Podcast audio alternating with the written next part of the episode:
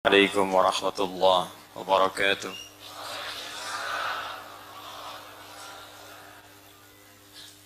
Alhamdulillahilladzi hadana ilal islami fa asbahna muslimin wa gharasa fi qulubina al-imana fa asbahna mu'minin wa amarna bi adai al-a'mali as-salihati linakuna minal muttaqin.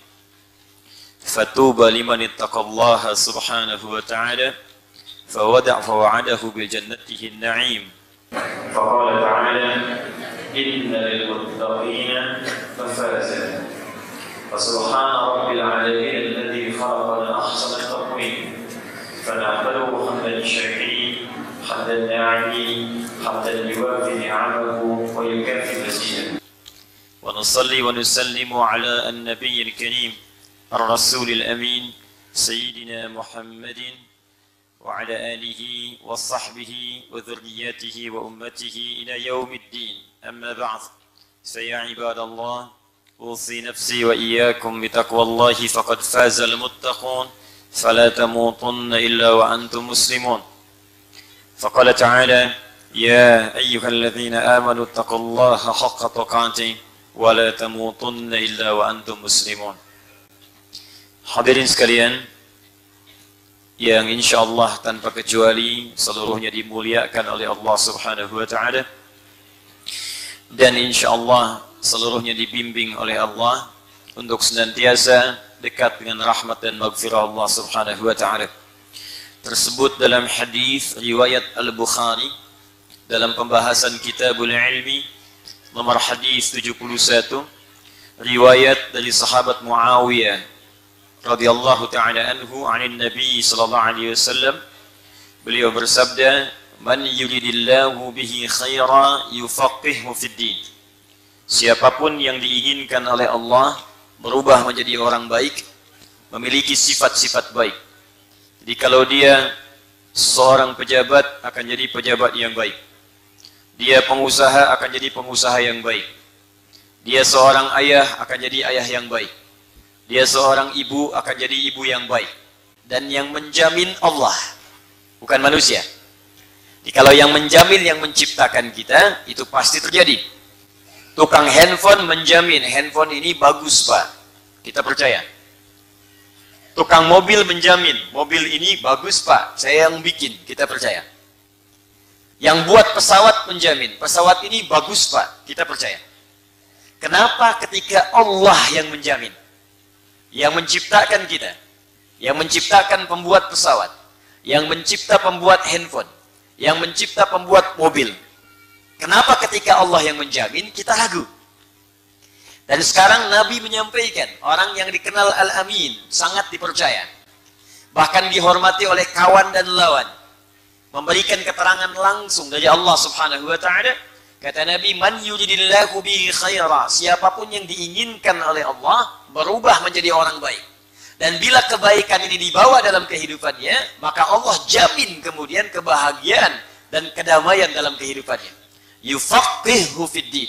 Maka bagian pertama yang Allah berikan pada seorang hamba, jika diinginkan menjadi baik, maka dia akan diberikan keringanan di langkahnya, kelembutan di hatinya untuk mau belajar tuntunan agamanya.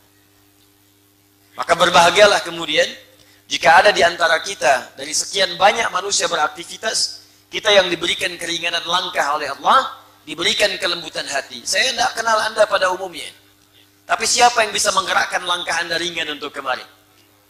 Kadang-kadang ada yang datang dari tengah malam ikut tahajud, ya, ada yang datang dari siang, ada yang sore, ada yang bertanya-tanya ada snacknya atau tidak. Ada yang tanya apakah bisa nginap atau tidak. Dari yang nginap tanya konsumsinya pagi ada atau tidak. Ya. Pertanyaan semua itu sesungguhnya ingin memastikan apakah saya bisa nyaman atau tidak belajar. Bisa mendapat bagian pengetahuan atau tidak. Tapi pertanyaannya siapa yang melembutkan hati kita untuk datang? Siapa yang meringankan langkah kaki kita untuk hadir? Bila bukan Allah yang berkehendak, mustahil bahkan kita bisa berdesakan untuk belajar pada malam hari ini.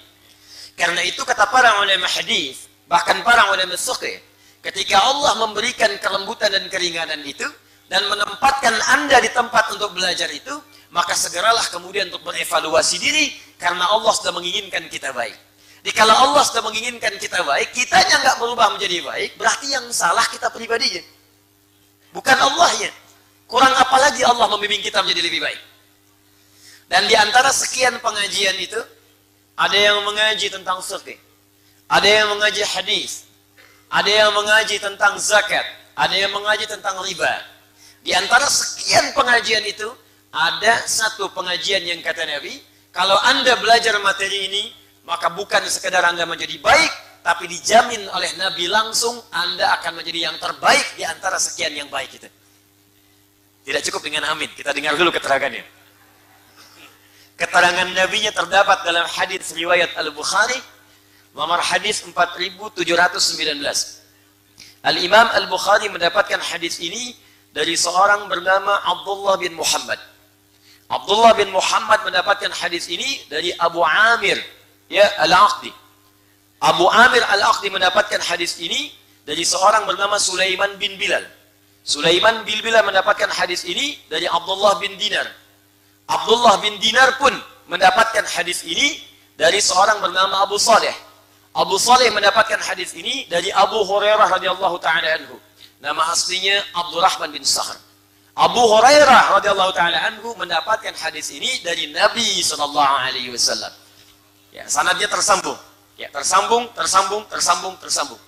Apa yang disampaikan dalam bab ini masuk dalam bab iman, nomor hadis yang kesembilan, ya, dalam kitab Sahih Al-Bukhari, bagian jilid pertama, kitab nomor dua.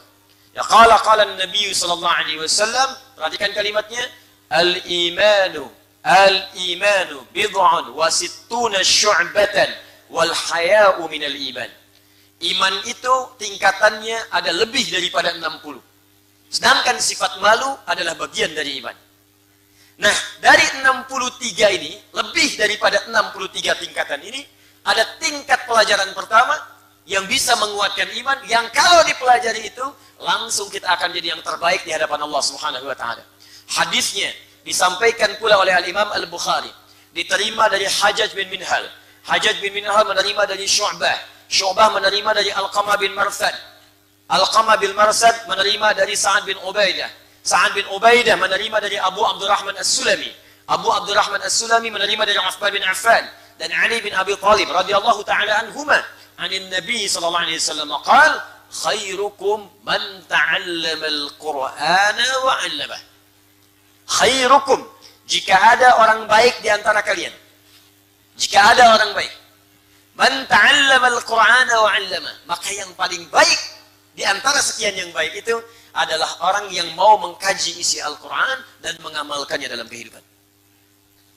Tidak pernah ditemukan orang baik puncak tertinggi kecuali ahli Quran. Silahkan Anda cek. Dulu lima belas abad yang lalu, itu manusia paling buruk semuka bumi, paling buruk, paling tidak kenal kebaikan. Banyak yang bodohnya, tidak punya peradaban. Dikala ada orang yang sekarang pelaku maksiat, baik itu pencuri, pembegal, pemabuk, pezina, tidak akan pernah bisa menyaingi komunitas ini. Sehingga orang-orang mengenalnya dengan jahiliyah. Jahlun itu bodoh. Kalau pakai tak di ujungnya, berarti semua sifat yang tidak kenal kebaikan. Bukan hanya tidak kenal ilmu, tapi tak kenal akhlak, tak kenal adab, yang baik-baik gak kenal semua. Jahil orangnya, tak sifatnya. Kalau disatukan jahiliyah, berarti menunjuk kepada orang dan perbuatan sekaligus. Jadi kalau Anda ingin melihat pencuri, paling buruk pencuriannya, maka jahiliyah komplit. Jadi kalau pencuri sekarang, itu masih kelas amatiran dibandingkan jahiliyah. Kalau ada pembegal sekarang, maka dibandingkan dengan begal zaman jahiliyah, itu nggak ada tandingannya. Sekarang orang satu orang membegal, zaman jahiliyah sekampung begal semua. Jadi kalau ada orang membegal sekarang, itu orang telat, terlambat. Pemabuk sekarang, itu jauh kalah saing dengan jahiliyah. Pemabuk zaman jahiliyah paling pemula. Pemabuk pemula, itu minimal lima kali sehari mabuknya. Jadi yang sekarang itu masih amatiran. Kalau ketemu Abu Jahal, paling ketawain dikit tuh. Ya, pezina, penipu, koruptor, zaman jahiliyah kumpul semua. Tapi yang paling dahsyat, Allah tidak menurunkan tongkatnya Nabi Musa kepada Nabi Muhammad shallallahu alaihi wasallam untuk merubah tipikal sosial di kalangan masyarakat jahiliyah. Allah tidak menurunkan sentuhan Nabi Isa untuk merubah perilaku masyarakat jahiliyah. Tapi Allah menurunkan Al-Quran. Yang dengan Quran itu, tiba-tiba berubahlah semua tatanan sosial masyarakat ini, dari yang pencuri tobat, pembegal tobat, pezina tobat, pemabuk tobat. Umar itu kan kurang keras apalagi. Kerjaannya tiap hari nantangin orang. Kalau berani dengan saya naik ke Jabal Qubais. Jabal Qubais yang sekarang ada Istana Raja di atasnya. Ya, sampingnya Sofwa, Sofwa samping Zamzam. Persis ada bukit di atasnya itu. Itu ada Istana Raja, dulu Jabal Qubais. Tepat di bawahnya sekarang ada tiang lampu rumahnya Abu Jahal. Persis. Jadi kalau Anda naik ke situ, nggak bisa. Sekarang istana. Ya, paling lewat samping. Begitu lewat ke kanan, ada pos security satu, C C T V warna putih, ada ke sini. Anda lurus ke sana, ada kipas angin, tiga puluh lima kipas angin sampai ujung. Ya, saya udah hitung itu. Izin Pak Danrem, saya itu. Alhamdulillah ada Pak Danrem malam hari ini, kita doakan mudah-mudahan beliau senantiasa disehatkan. Ya. Pintu dua puluh enam, dua puluh tujuh, sampai ke ujungnya. Sampai Babu Salam. Itu Umar tiap hari, itu selalu menantang orang-orang sekitaran. Kalau ada yang merasa hebat, ayo bertemu dengan saya, naik ke atas Jabal Qubais, mengumumkan. Bertemu di Bukit A, kita berduel. Tapi sebelum datang, pamit dulu pada ibu yang telah melahirkannya, karena ia akan pulang tanpa nama, Umar. Mabuk sudah hatam. Betul, lima kali dalam sehari, Umar. Kerasnya luar biasa. Tapi Allah hanya menurunkan satu dua ayat untuk merubah kondisi hatinya berubah jadi baik. Lewat depan rumah saudarinya, tiba-tiba mendengar sebuah huruf Al-Quran, satu dua huruf dibacakan, langsung menembus kepada jiwanya. Toha, Quran surat ke dua puluh. Toha, ma anzalna alaikal Qur'ana litashqa. Toha, tidaklah kami akan turunkan Al-Quran kepadamu untuk memberatkan dirimu, tapi ingin memberikan petunjuk dalam hidupmu. Cuman toha, tobat. Anda sudah diberikan Yasin tiap malam Jumat, gak tobat-tobat. Al-Kahfi dibacakan, gak tobat-tobat. Ini Umar orang paling keras pada saat itu. Hobinya terkait dengan mabuk, nantang orang. Toha, tobat. Tobat. Langsung bersyahadat. Menjadi kerasnya berubah menjadi tegas, pembela kebenaran luar biasa, bahkan satu-satunya sahabat yang langsung meminta kepada Nabi untuk diturunkan ayat larangan mirasan tiga. Bang Haji belakangan. Umar, ya Rasulullah kenapa tidak minta kepada Allah untuk menurunkan ayat larangan khamar? Maka turun tahapan, tahapan, tahapan, tahapan sampai empat kali, sampai turun Al-Maidah ayat sembilan puluh sampai sembilan puluh satu. Innamal khamru wal maisir wal azlamu, ya, dan seterusnya, rizqun min amali syaitan fajtanibuhu. Itu karena pertanyaannya Umar. Jundub bin Junadah, tukang begal, pemimpin kampung begal, sekampung begal semua. Ya, kalau Anda ditakdirkan hidup pada saat itu, lewat kampung ini tidak nyetor, Allahu Akbar, nggak dijamin bisa pulang. Gifar namanya, Gifar. Datang pada Nabi, cuma dibacakan seayat dua ayat, sentuhkan di hatinya, masuk ke dalam relung jiwanya. Langsung berkata, Asyhadu an la ilaha illallah, wa asyhadu anna Muhammad Rasulullah. Ya Rasulullah, saya mohon izin, sa'a'lin syahadati amamal Ka'bah. Saya ingin umumkan syahadat saya di depan Ka'bah. Kata Nabi, la taf'al, jangan lakukan. Karena orang Islam masih sedikit. Kamu umumkan, kamu dipersekusi, dipukuli. Bahaya untuk kamu. Pulang aja ke Gifar berdakwah. Apa jawabnya? Ya Rasulullah, saya ini membegal terang-terangan. Masa syahadat sembunyi-sembunyi? Pembegal dengar ayat Quran, taubat. Dan bersyahadat di depan orang. Kata beliau, Asyhadu an la ilaha illallah, wa asyhadu anna Muhammad Rasulullah. Ya ahla Quraisy, saya sudah syahadat. Mau apa? Allahu Akbar. Dipukulin. Jatuh pingsan.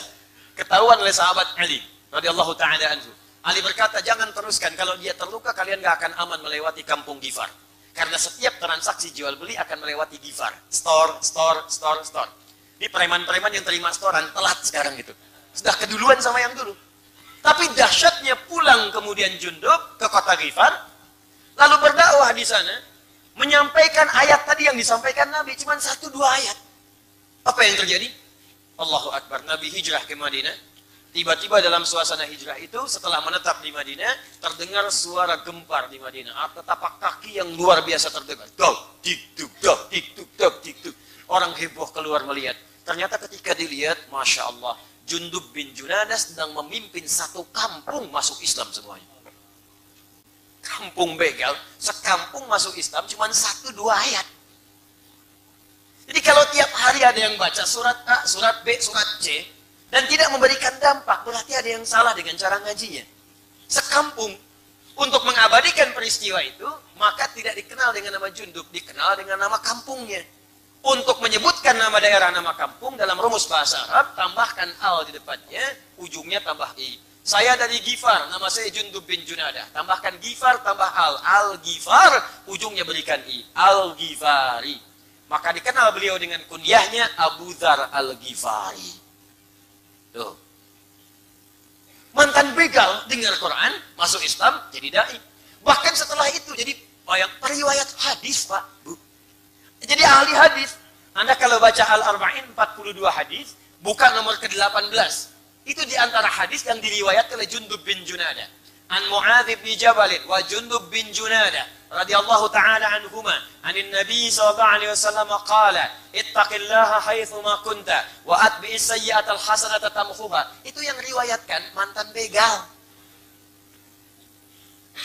Anda sekolah tinggi-tinggi, sampai S satu, S dua, S tiga, S empat, kelompok dua. Sampai tinggi. Pendidikan itu tidak membuat Anda dekat dengan Allah. Untuk apa? Anda meninggal juga. Bekal apa yang Anda bawa kemudian menghadap kepada Allah? Yang paling dahsyat, sudah tinggi-tinggi, dunia juga kemudian tidak baik, akhirat gak punya bekal, mau jadi apa? Jundub bin Junadah. Karena itu Bapak Ibu sekalian, teman-teman, kenapa kita memilih kemudian Al-Quran untuk belajar dan kita menggali tafsirnya? Karena kita berharap kalau jahiliyah saja kemudian bisa menjadi baik, maka kita yang di suasana lebih modern saat ini seharusnya lebih baik dibandingkan dengan masa-masa yang telah lampau. Itu yang menjadikan kita memilih Al-Quran sebagai topik kajian di setiap malam Jumat ini, dan kita telah sampai di pembahasan surah Al-Fatihah pada ayat yang ketujuh. Ya siratal ladzina an'amta 'alaihim ghairil maghdubi 'alaihim waladdallin.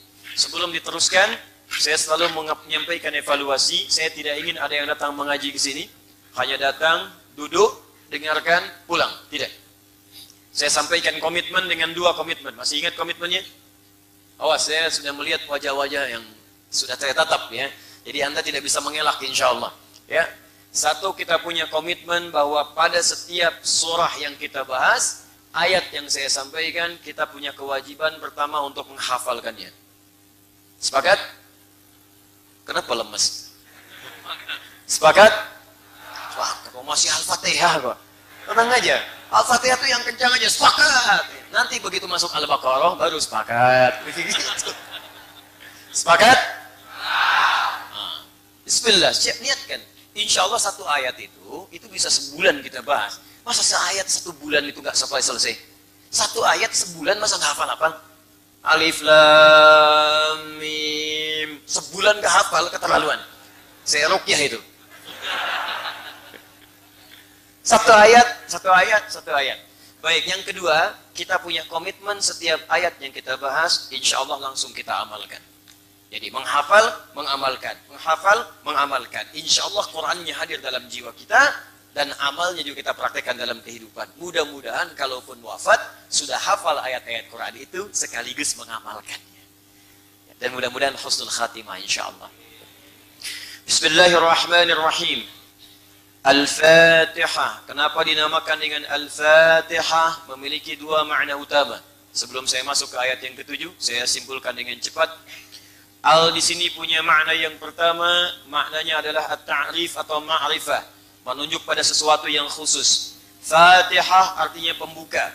Kenapa menggunakan al-ma'rifah? Sudah pernah saya sampaikan di pertemuan yang lalu, karena ayat ini, surat ini khusus dijadikan oleh Allah untuk membuka mushaf dalam Al-Quran. seratus empat belas surah dibuka dengan Al-Fatihah. Yang kedua, al di sini juga berfungsi khusus. Menunjukkan bahwa Al-Fatihah adalah surah pembuka yang kita bacakan dalam salat. Satu-satunya surah pembuka dalam Al-Quran yang dibacakan dalam setiap salat adalah Al-Fatihah tujuh belas kali dalam sehari. Karena itu disebut dengan Al-Fatihah sebagai pembuka, karena dia membuka bacaan Al-Quran dalam salat dan membuka bacaan Al-Quran dalam mushaf. Tapi ada makna yang kedua, saya ingatkan kembali, alnya disebut dengan istighraq. Dan dua-duanya kita praktikkan. Baik sedang membaca Al-Quran, sedang kita salat, pasti kita baca Al-Fatihah. Tapi makna yang kedua adalah istighraq, yang menunjuk kepada semua hal tanpa kecuali. Komprehensif. Sedangkan pada makna yang kedua ini, Fatihah dipahami sebagai segala pembuka yang baik-baik. Taknya menunjuk pada sifat, semua sifat. Allah disebut dengan Fattah, Fattah, karena membuka semua yang baik-baik yang kita butuhkan.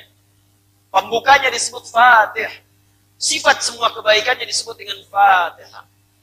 Jadi kalau Anda ingin dibukakan oleh Allah semua jenis kebaikan al dalam kehidupan, dibukakan karir yang terbaik, dibukakan rizki yang terbaik, dibukakan jodoh yang terbaik, dibukakan segala hal yang baik dalam kehidupan. Kalau sakit, sembuh yang terbaik. Kalau bekerja, pekerjaan yang terbaik. Kalau rizki, rizki yang paling baik. Kalau pasangan hidup, jodoh yang paling baik.